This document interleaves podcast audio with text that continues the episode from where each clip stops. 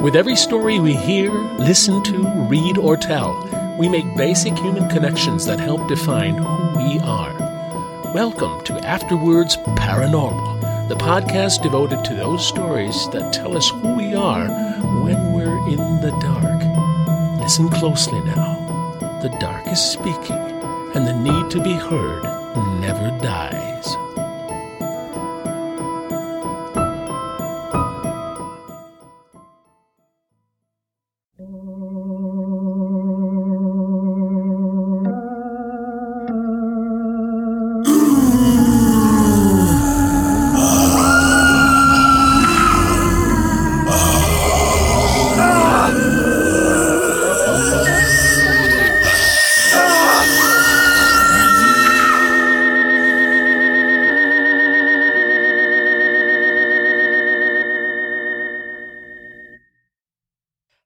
Halloween! May your banshees shriek and your chains rattle. Hello, and welcome to episode 107 of After Words Paranormal. I'm your host, Shelby. On this episode, we have a good old fashioned story of ghostly vengeance. It is At the Time Appointed by Loretta Burrough. Have you ever been haunted? Seen a shadow in a dark corner of your room? Felt the hairs on the back of your neck stand up. Were sure that you were being watched, but no one was there? Well, do we have some stories for you? We're sharing eight chilling encounters Spirit Halloween employees have experienced. These folks make their living working around spooky things. So, for them to get creeped out, something really scary must have happened to them. Here are eight true ghost stories sure to put a chill in your bones. Number one Haunted by Aunt Caroline. As a kid, I was afraid of everything. Don't even get me started on the years that I was convinced Pennywise would come up out of my shower drain. When I was faced with the real thing at the age of eight, however, I was completely calm. At a routine sleepover at my aunt's house, I was sleeping in the lacy day bed she adorned with toys and dolls for me. Around 3 a.m., yes, the witching hour, I woke with a start and noticed a shadow cast on the wall in front of me. A silhouette of a woman in a nightgown with long hair appeared to be bending over as if to light a candle. Aunt Caroline, I said, what are you doing? My aunt answered back from her room just next door, asking me if I was okay. With that, the shadow vanished, and the room was black again. Calmly, I explained to her and what happened, and the woman, who loves all things horror, freaked out and called her own mom, my grandmother, to come and pick me up. It is one of my clearest memories. I have never questioned the existence of ghosts, and never will. Alex M. Number two, the Curious Case of Barbara. I have a little ghost girl in my house named Barbara. Sometimes she turns the radio on when my niece is dancing, and when she stops, Barbara turns the music off until she dances again. She must like my niece because one day after she had woken up, my niece came into the other room and told us that someone had said good morning to her, but nobody else was in the room. Barbara also communicated with me and some of my friends when I was little. We were playing outside, and two of the girls decided to go back inside the house. Once they returned, they said that they had seen someone wearing all white float past them. Sarah S. Number three, the playful prankster. As a kid, my stepsister always told me that there was a little girl who'd run around in the attic and keep her up at night.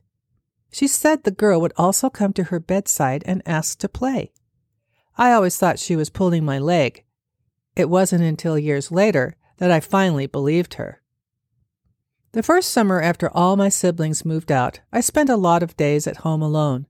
Whenever I would shower, I would hear the bathroom door creak open. I would peek out of the curtain, and the door would be open, but no one would be there. I'd close the curtain again, and all the cabinet doors would suddenly start banging. I would open the curtain, and the cabinet doors would be open, but again, no one was there. After this happened to me on several occasions, I was convinced that my dad's house was haunted. I still don't like being there alone, even as an adult. Jackie D. Number 4. Uncle Jimmy. In 2017, my family purchased a house which was built by a retired man who people referred to as Uncle Jimmy. He had died in the house of natural causes. After living in the house for a few days, we noticed that a couple of doors would sometimes slowly swing open. The house also had an intercom system which was connected to an in wall stereo. One day while in the bedroom, I heard classical music playing. I had hooked up our wireless speakers earlier in the week and thought maybe my wife had turned on some music. She hadn't, and the music turned out to be playing through the in wall speaker in the bedroom. We figured it was just Uncle Jimmy wanting to play some music for us. Over the next few weeks, the in wall radio would start playing classical and jazz music at various times in different rooms and sometimes even in multiple ones. One evening, I had an indie rock playlist playing on our wireless system and it promptly turned off. A few minutes later, classical music started playing through the in wall system. Evidently, Uncle Jimmy didn't like my taste in music. One morning, the radio in the bedroom came on at 6 a.m., and a story started playing about National Science Day. This was odd since in the past the radio had only played music and had never come on early in the morning. I turned the wall speaker off as the DJs were talking about NASA.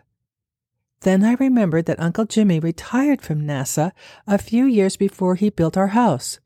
We really think he was trying to get us to appreciate his love of science. Greg S. Number 5. The Shrieking Ghost in the Night. Since I was young, I've experienced sleep paralysis and have seen things while I slept. Usually, these occurrences aren't particularly scary, but one incident has stuck with me for years. I was asleep in my childhood bedroom when suddenly I woke up and realized I was experiencing sleep paralysis. I was unable to move my body and could only dart my eyes around the room. My heart began to race when I saw a figure standing in the corner of the dark room behind my bedroom door. As my eyes adjusted to the darkness, I saw that it was the silhouette of a gaunt woman. Her frame towered over me, and black hair draped over her face. To my horror, she turned toward me and slowly began trudging toward my bed. As she stood at the foot of my bed peering over me, I tried with all my might to break out of the sleep paralysis, but I still couldn't move. Slowly, she leaned over my bed, steadying herself with her long, pale fingers. When her face was inches from mine, she opened her mouth to reveal rows of ghastly yellow teeth and began to let out an unearthly shriek. Thankfully, I was able to break out of the spell of sleep paralysis and turn on my bedside lamp, at which point she was gone. I couldn't sleep for the rest of the night. Now, of course, this may have been the work of a child's overactive imagination playing tricks in the dark of the night, but to this day, it's the scariest thing that's ever happened to me. Alex V. Number 6. Dorothy's Teddy Bear. My friends and I used to go ghost hunting every weekend. We read about this cemetery in a nearby town where a little girl was buried. She had passed away at a young age, and the cemetery was said to be haunted by her. So, we went a few times and saw nothing. The third time we went back, we brought a teddy bear and a squeaky ball and put them on her grave. We left and planned to go back the next night just like we had been doing. When we returned, both toys were gone. At first, we were like, this is scary. But in all reality, the ball could have blown away, or an animal could have taken it from the grave. So we hung out for a little bit and started to say, Hey, Dorothy, if you're with us, give us a sign. After saying it over and over and getting nothing, we were getting ready to leave. Before we walked out, I asked one more time, Hey, Dorothy, if you're with us, give us a sign. And we heard the squeaky ball in the distance. It was honestly amazing and not scary at all. It was super cool to just feel that connection. We also watched the footage taken with the camera that we had brought with us. And one of the first times we asked if she was with us, a very thick cloud of smoke came across the camera lens. When we paused the footage, the smoke looked like a little girl holding a teddy bear. Shawnee A. Number 7. Everybody's coming, Mommy. I was walking back from the park with my toddler. It was getting dark and the street lights were coming on. All of a sudden, my toddler shouted, Everybody's coming! But nobody was behind us or in front of us. About 30 seconds later, my daughter said, Everybody move! as if we were walking through a crowd. But we were the only ones there. Kelsey M. Number 8. 1971 Jane Doe. My house was built in the 2000s, so before that, nothing was there. It was just woods. Well, one night after my husband had had surgery, he slept on the couch in our playroom. Around 12:30 a.m., I woke up and he was standing at the edge of my bed holding his pillow and looked like he had just seen a ghost. I asked him what was wrong and he said, "Something just tried to suffocate me. A girl was sitting on my chest with her hands around my neck and I couldn't breathe." He was terrified. Later that night, he felt a cold hand on his shoulder. At breakfast the next morning, his daughter told him about this girl who sits on the edge of her bed and watches her sleep. He hadn't told her about his encounter and asked her what the girl looked like. His daughter described a girl that closely resembled the ghost who had tried to suffocate him. T.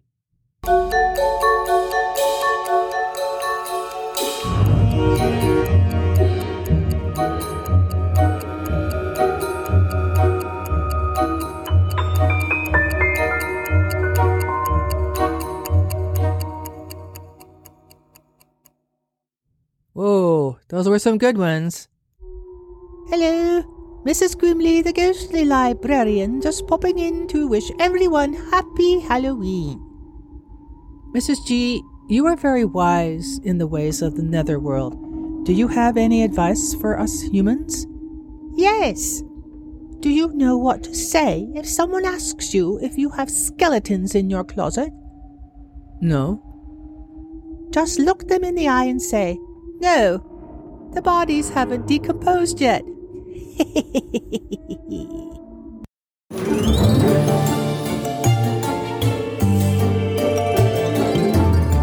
You are listening to After Words Paranormal, the podcast that offers you dark tales from literature, lore, and you, the listener.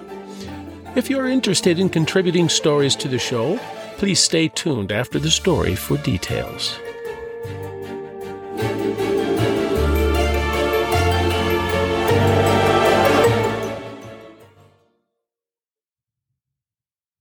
I couldn't find any biographical information on Loretta Burrough. She published five stories in Weird Tales magazine, including this one, and I'm definitely going to look them up. With titles like Creeping Fingers and The Will of the Dead, I don't think they should be missed. And now, At the Time Appointed by Loretta Burrough.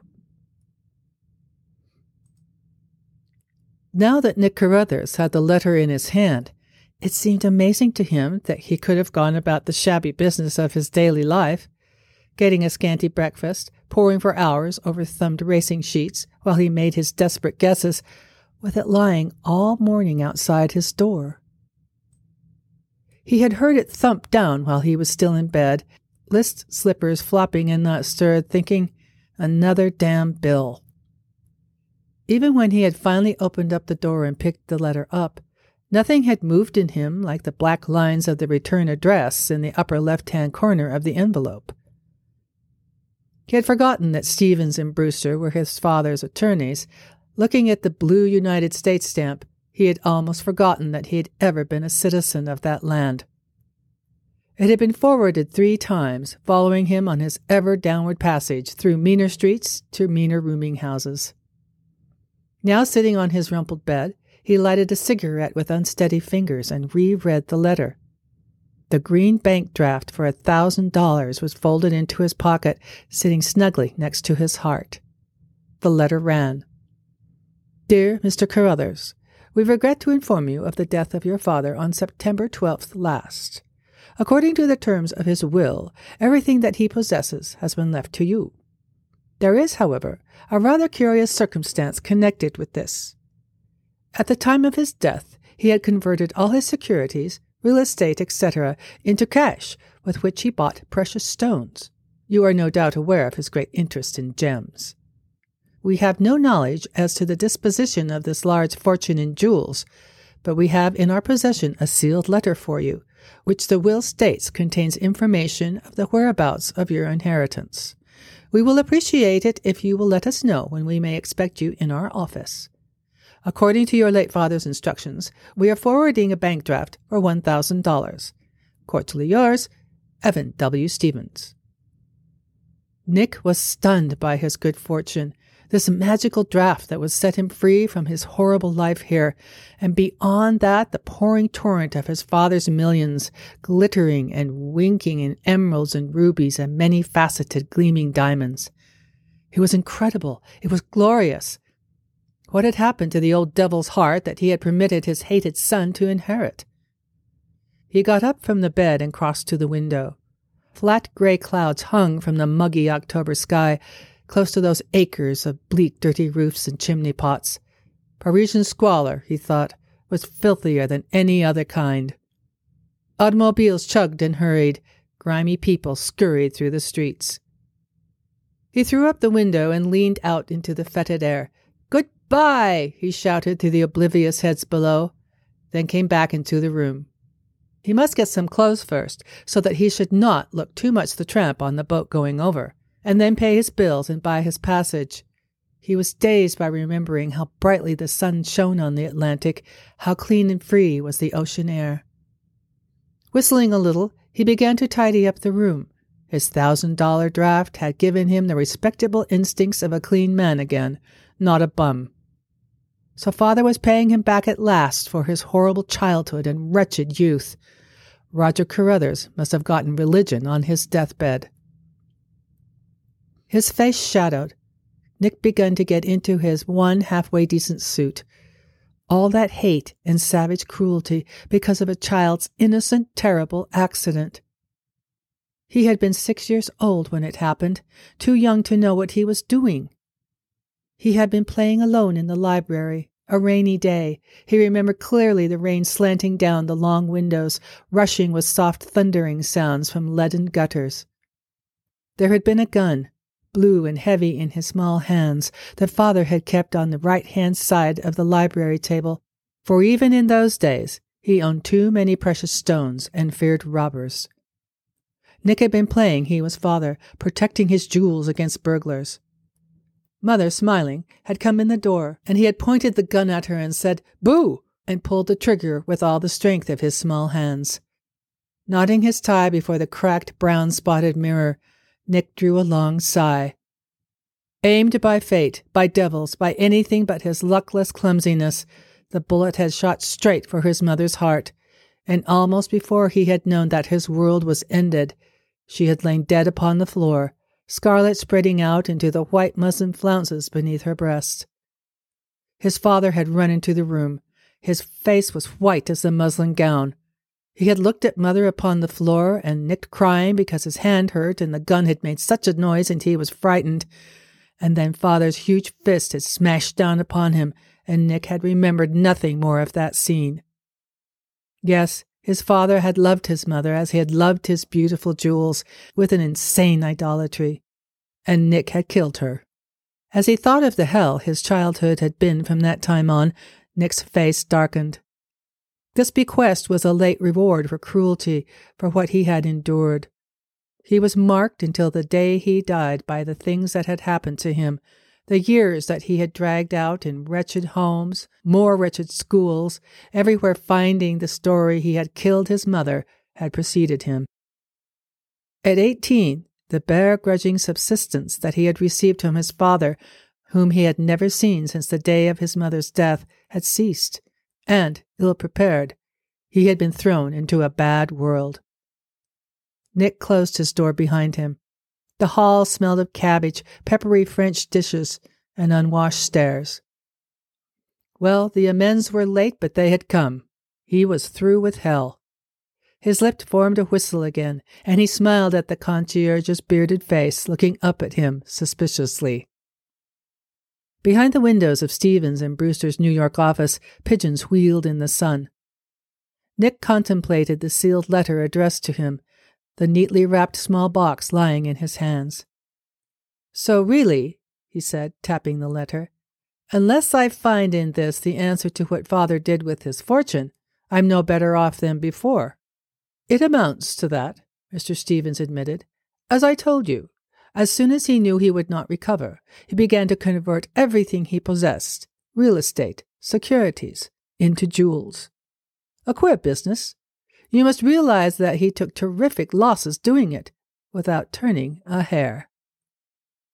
Nick watched the gray feathered pigeons turning in the sun an instant, and then he said bitterly, It can't be any news to you, Mr. Stevens, that my father hated me. Perhaps this is his latest joke at my expense. I can hardly believe that he really meant me to be his heir. He pocketed the thick letter in the little box.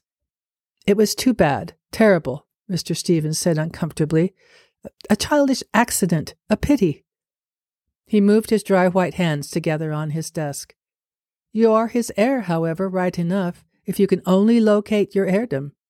Of course, you have the house. You might sell it, although a place like that, a castle really, is a white elephant in this market. I dare say I shall go up and look it over, Nick said, picking up the keys from the desk. Any servants there?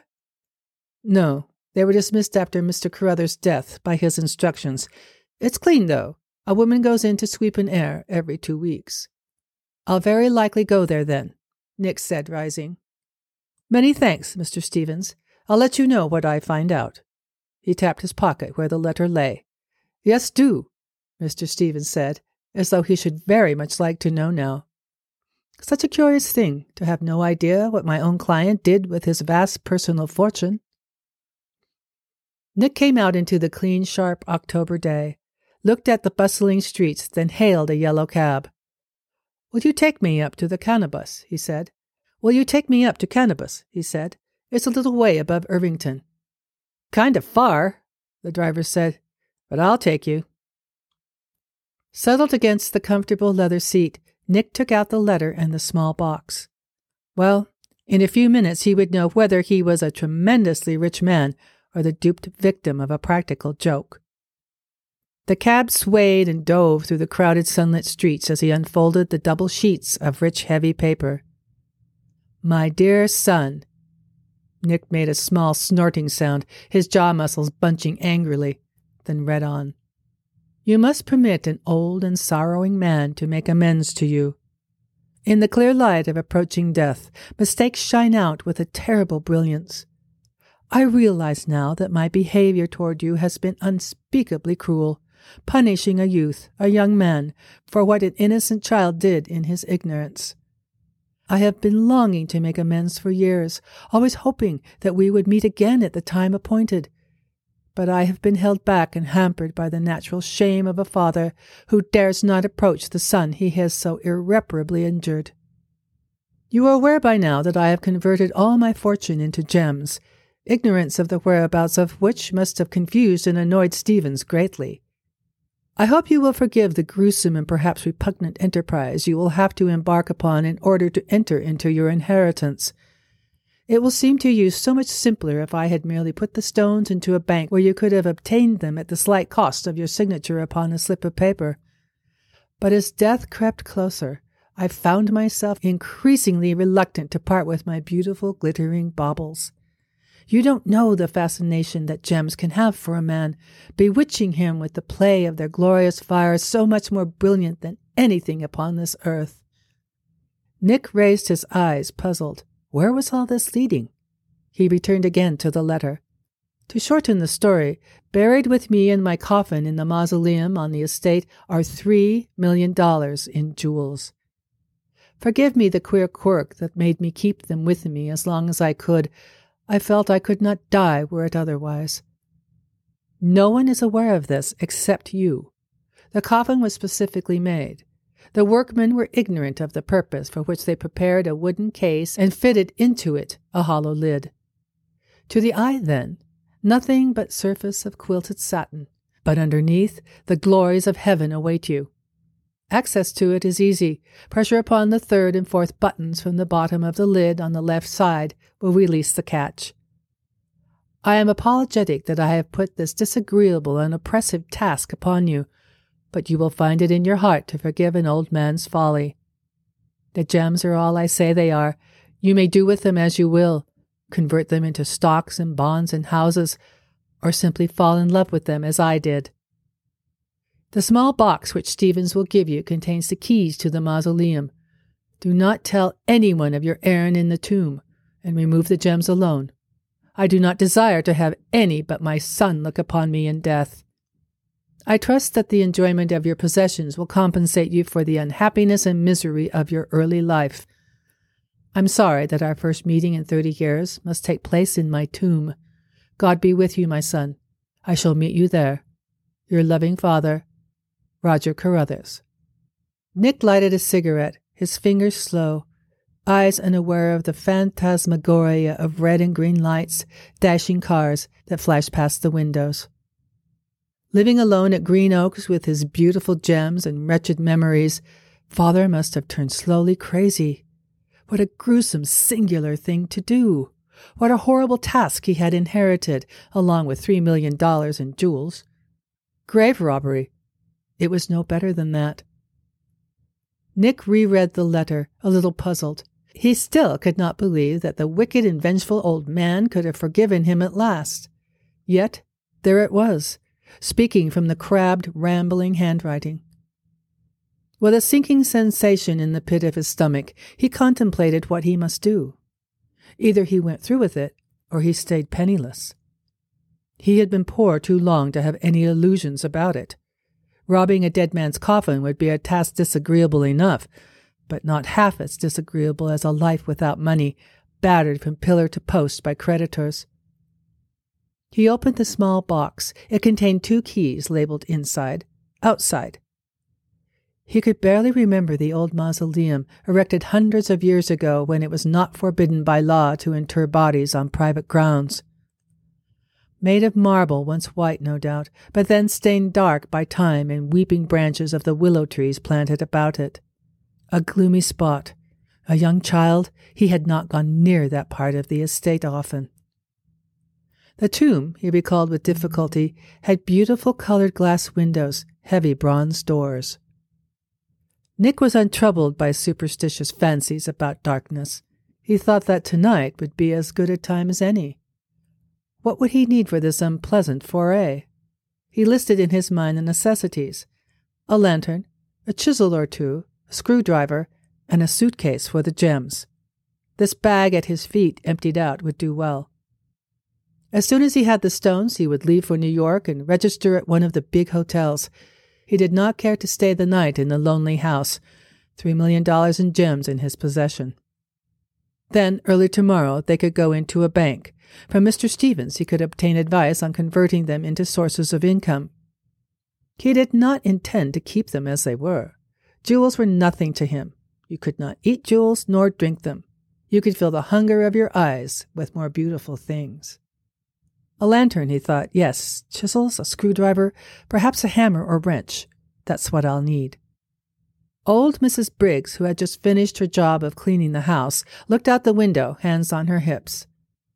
Oh, you couldn't make me stay here at night, she said. I'll tell Bob, that's my son.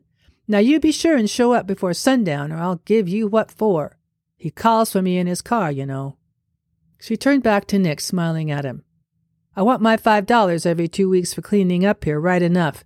But you couldn't make me stay on a regular overnight job. Sleep in, I mean. Not me. Why not? Nick said absently. The crimson sun was setting in an October sky. The fire Mrs. Briggs had built on the hearth for him felt very fine.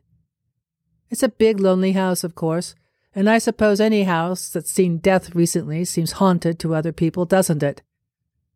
Well, not exactly haunted. What bothers me, Mrs. Briggs pointed out the window, is that out there.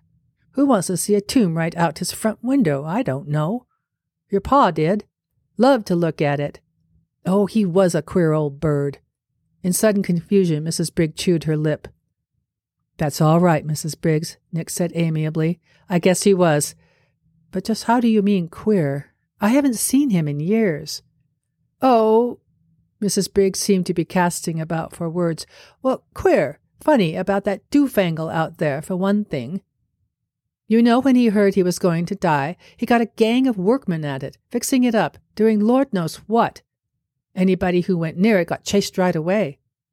They worked for it at they worked for it for they worked at it for weeks, a bunch of foreigners. They couldn't speak no language we all could anyway. With both forefingers punched into her round dimpled cheeks, she contemplated Nick. Your pa wasn't liked in the village. He was a vengeful, unforgiving man, never let up on anybody he hated. And he himself had built a coffin. Grand thing it was. All silver. Too big for him, I always said, withering away as he was. Cancer, you know. Her tongue clucked pityingly. But keeping that coffin in his bedroom with him at night, right beside his bed? Don't you think that's queer? Slightly, Nick said, looking out at the tomb. The setting sun hit the coppery cross on its top, sparkling above the dull, time blackened walls with a gloomy light of its own. There was nothing cheerful about the mausoleum or this house. Well, he would not be here much longer. He would put the place on the market, anyone who wanted to buy it, tomb and all. A car had just rattled up the drive. I think that must be your son, Mrs. Briggs, Nick said. Big black Buick? That's Bob. Mrs. Briggs put on her coat quickly. If I were you, Mr. Carruthers, she said, looking back at him, I'd trot into town with Bob and me. To my mind, this here place ain't healthy in the dark. Oh, thanks, he said. I shan't stay more than an hour or so longer. Good night. When the car had sputtered away again down the drive, silence descended on the house, the creaking silence of a place with many shut up rooms, long dark passages, and great empty attics. The silence seemed to spread away from Nick in the small study, lighted by the leaping fire. Frowning, he looked out at the darkening tomb. The sooner this disagreeable job was over, the better. He lifted the receiver of the telephone on the desk, wondering if it was still connected. He would need a taxi later. Yes, a quiet humming buzz like the noise of a hive of bees came from it. Now, where would he find the needed things? The house was a wealthy house, beautifully equipped, but it was not his. It was a stranger's. He didn't know where anything was. Tools would be somewhere about the working part of the house the kitchens, the garage, the potting sheds. The list of things he wanted began going through his head chisels, lantern. He turned and looked back. The lighted study windows showed warm and homely. Moving his coat collar up about his ears, Nick shivered a little. The light of the bobbing lantern shone on silvery frosts like jewels on grass, the dark trees upon whose bare branches a few late October leaves of scarlet and yellow lingered still. The air was very cold and crisp, with the odor of wood smoke from the chimney behind him tingling in it. Five minutes more of brisk walking brought him after a turn in the path face to face with the dark bulking shadows of the mausoleum. The heavy outer bronze doors, greenish and corroded by time, were twice as high as his head, although he was a tall man. The glass of the colored windows gave back the winking lantern light.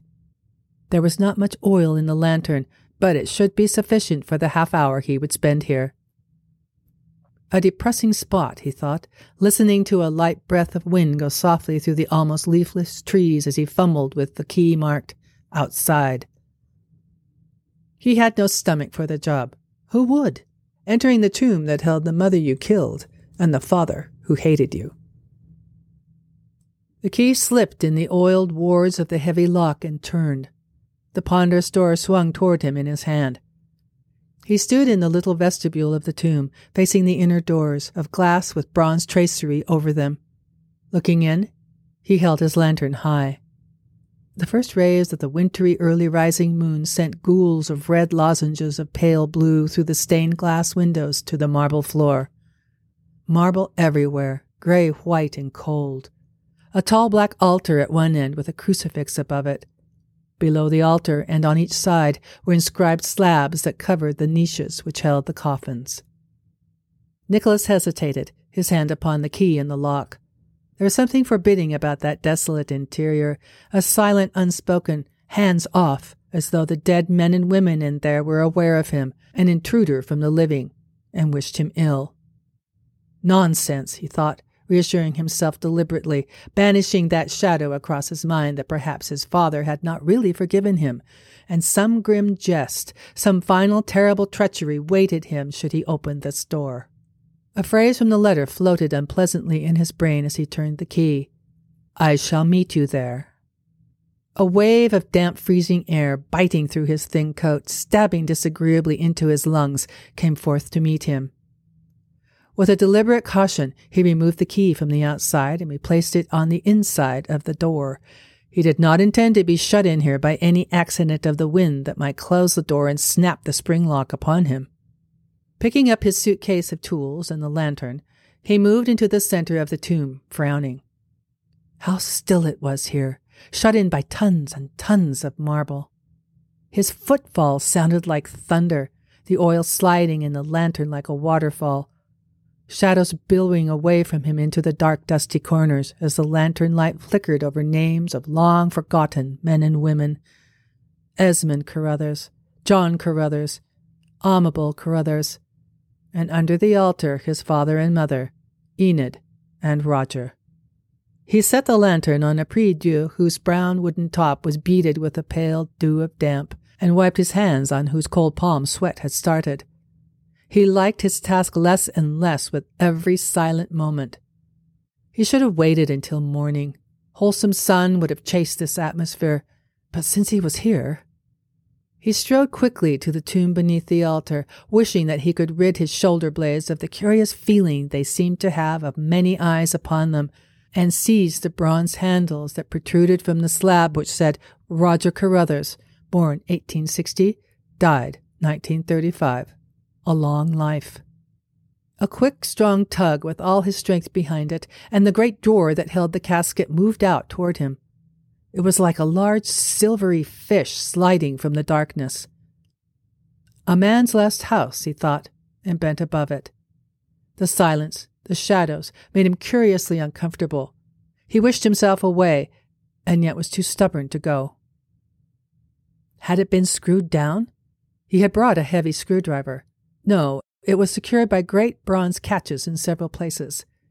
He raised them one by one. The metal was very cold and nipped at his fingers like icy claws. He drew back for an instant in a sudden quivering disgust. A fat black spider had slid over the side, retreating into the shadows of a far corner. He snapped open the last catch and raised the heavy lid of the casket straining upward with his shoulder, suddenly retreating as it opened and came to rest. But the embalmer had done his work well. There was no rush of foul air. The withered body of the old man that lay inside, dressed in fine morning coat, dark trousers, wing collar, black bow tie, looked almost as though he slept, like a long doll with closed waxen eyes. But after a moment, Nick, standing there, not too close, his legs unwilling, saw that death had been at work. His father's face bore green yellow streaks. There was a spot of pale blue mold upon the white collar. The narrow, sunken smile upon the mouth held a puzzling meaning that eluded Nick, looking at it. Reluctantly, gingerly, he leaned across the narrow body slumbering beneath him and sought with his fingers the third and fourth buttons in the quilted satin lid of the casket his hand slipping across the beautiful satin until he found them and pressed, holding his breath. A section of the satin dropped toward him gently, revealing a long, hollowed space behind it, and a shining case of red mahogany standing upright in there, bronze springs securing it to the back of the lid. God, he thought. His hand suddenly itched as he eagerly pried it out and carried it away to the prie-dieu. He forgot about the dead man lying behind him, the swooping shadows, the bone searching cold. There was a key tied to one of the handles. Fascinated, oblivious to his surroundings, he opened the box, his fingers vibrating with eagerness, the breath fleeing from his lungs in a gasp as the lid went up. Glorious! Impossible! The magical beauty of wonderful gems flowed like him in lantern light. In waves like tides, their flaunting colors came at him as the light flickered. tides of green and gold and blood red, milky hues like a dawn sea. Then the colors steadied, and he hung above them breathlessly, hardly daring to finger them, absorbed, enchanted. It was many minutes before a thought stirred his mind, like the faint feathery wing edge of anxiety. What's happened to the lantern light? What makes it so steady? Why isn't it shifting any more in the wind? And that sound, a, a faint clicking sound like the wheels of a well oiled mechanism running together. What is that? He became suddenly aware that the sound had commenced when he released the bronze catches that had held the jewel case at the back of the coffin lid. In his excitement over the gems, he had noticed the noise and yet not noticed it. He wheeled and stared at the inner door of the mausoleum.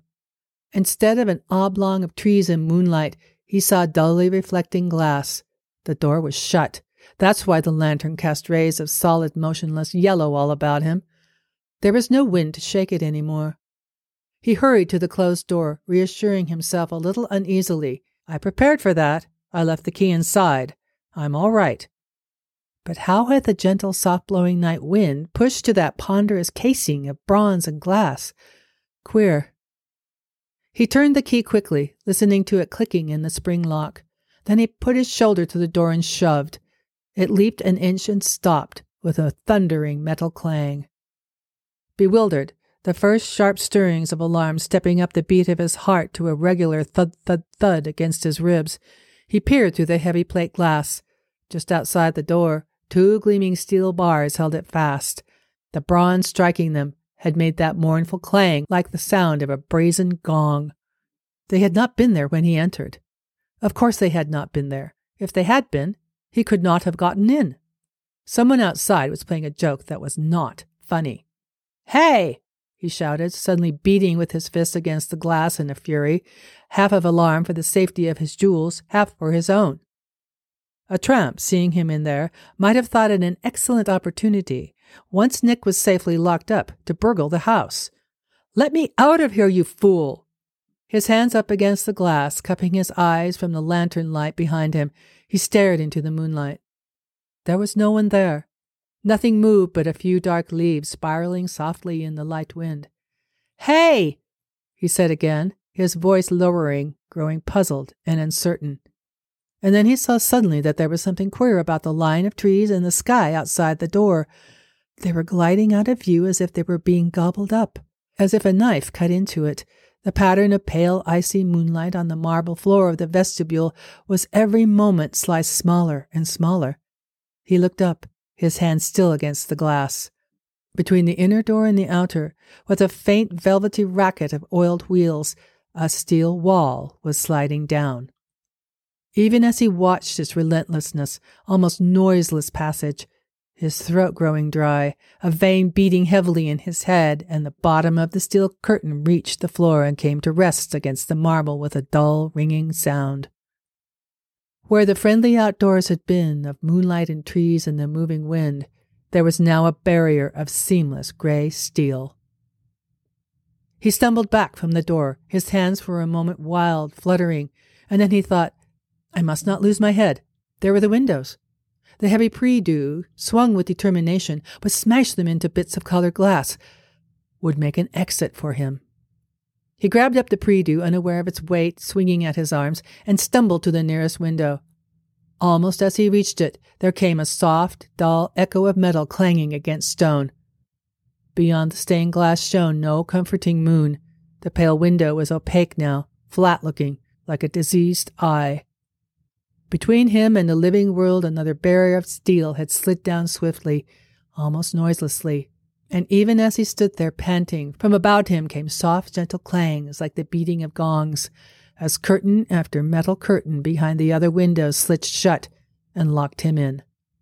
He remained there a moment, standing stupidly, staring at the scroll beneath the figure of the drooping woman on the glass that said, Blessed are they that mourn, for they shall be comforted. Then, with a gasp, he swung the prie-dieu. Glass crashed about him, flying past his ears, tinkling to the floor like a shower of bells. The heavy prayer bench shattered and splintered against the closed steel shutter and dropped to the floor. The steel had not moved. The only signs of his assault upon it were a few long, bright scratches. His heart began to thunder in his breast. A rivulet of sweat ran down his quivering ribs. With his hands pressed against his temples, he tried to think, his eyes roving desperately into dark corners, retiring baffled from the walls of marble and steel that hemmed him in. He understood now that no outside hand had rolled these curtains down between him and life. Oh, he should have listened to the old woman and her gabble of foreign workmen in the tomb. He should have believed the instinctive knowledge of his heart that his father had never ceased to hate him, and never would. Now, he thought, I must be calm and figure a way out. His trembling fingers locked together. He stood in the center of the tomb, dark in a corner of his brain, like a beast that would slay him, waited panic. Unaware that he was gnawing his knuckles, panting like a dog, he faced what he had to face. No one except Mrs. Briggs knew that he was at the estate, and he had told her that he was not staying. No matter what happened, it would be two weeks before she would be back, and by that time. With a gasp, he snatched up the broken prie-dieu, and one by one battered at the windows until the floor was littered with shattered glass, and the prayer bench nothing but a few sticks of splintered wood in his hands. The steel shutters, hardly marred, had not yielded an inch. Reduced to his bare hands, he smashed at the steel foolishly with his fist, stopping at last only when his knuckles were bloodied and the pain shot up his arms. For a long while, then, he stumbled blindly about the mausoleum, seeking like a trapped and terrified animal a way out, stopping now and then to cry for help, his voice thrown back at him, torn and distorted by the hollow, echoing dome, until at last he returned to the center of the mausoleum and stood there, trembling. His underclothing was soaked with sweat. Just beyond waited the panic he had feared. He was very thirsty, and the pain in his injured hands was almost intolerable. And then, with a nip of terror about his heart, he saw that it was growing darker in the small rounded room. The oil in the lantern had almost run out. In the silence above his hoarse, gasping breath, he could hear the mild sputtering of the dying wick as it sought for oil in the empty reservoir. How softly and gently the light faded. How softly and patiently the shadows advanced from the dark corners, one inch at a time. He had knocked into and upset the case of jewels a moment ago. Spilled everywhere upon the floor, the fire of them was diminishing and fading too, as though they had no life away from the light, and now lay dying. Awaiting the terror of the darkness, his legs gave way beneath him, and he sank to the littered floor, his breath coming and going weakly at his lips. Did that small sound of sobbing come from his lips, too? His eyes, turning desperately yet once more, before the last moment when he could see nothing, came to rest on the still face of the body in the casket. The meaning of the smile upon those sunken, waxen lips was plain to him now. The very last light in the darkening room seemed to linger on that bitterly mocking grin of triumph. The blue bubble dancing upon the wick faded, faded, and the dark came down.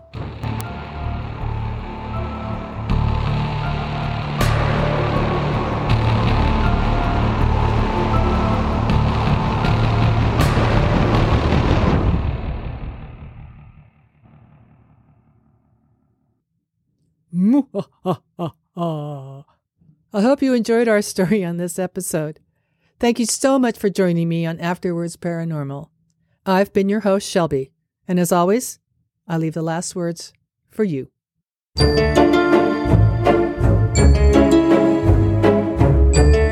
Thank you for listening to After Words Paranormal Podcast. Please join us on Patreon and Facebook. You can listen to After Words Paranormal on Spotify, Apple Podcasts, iTunes, or wherever you listen to podcasts. Contact us at afterwordsstories at gmail.com.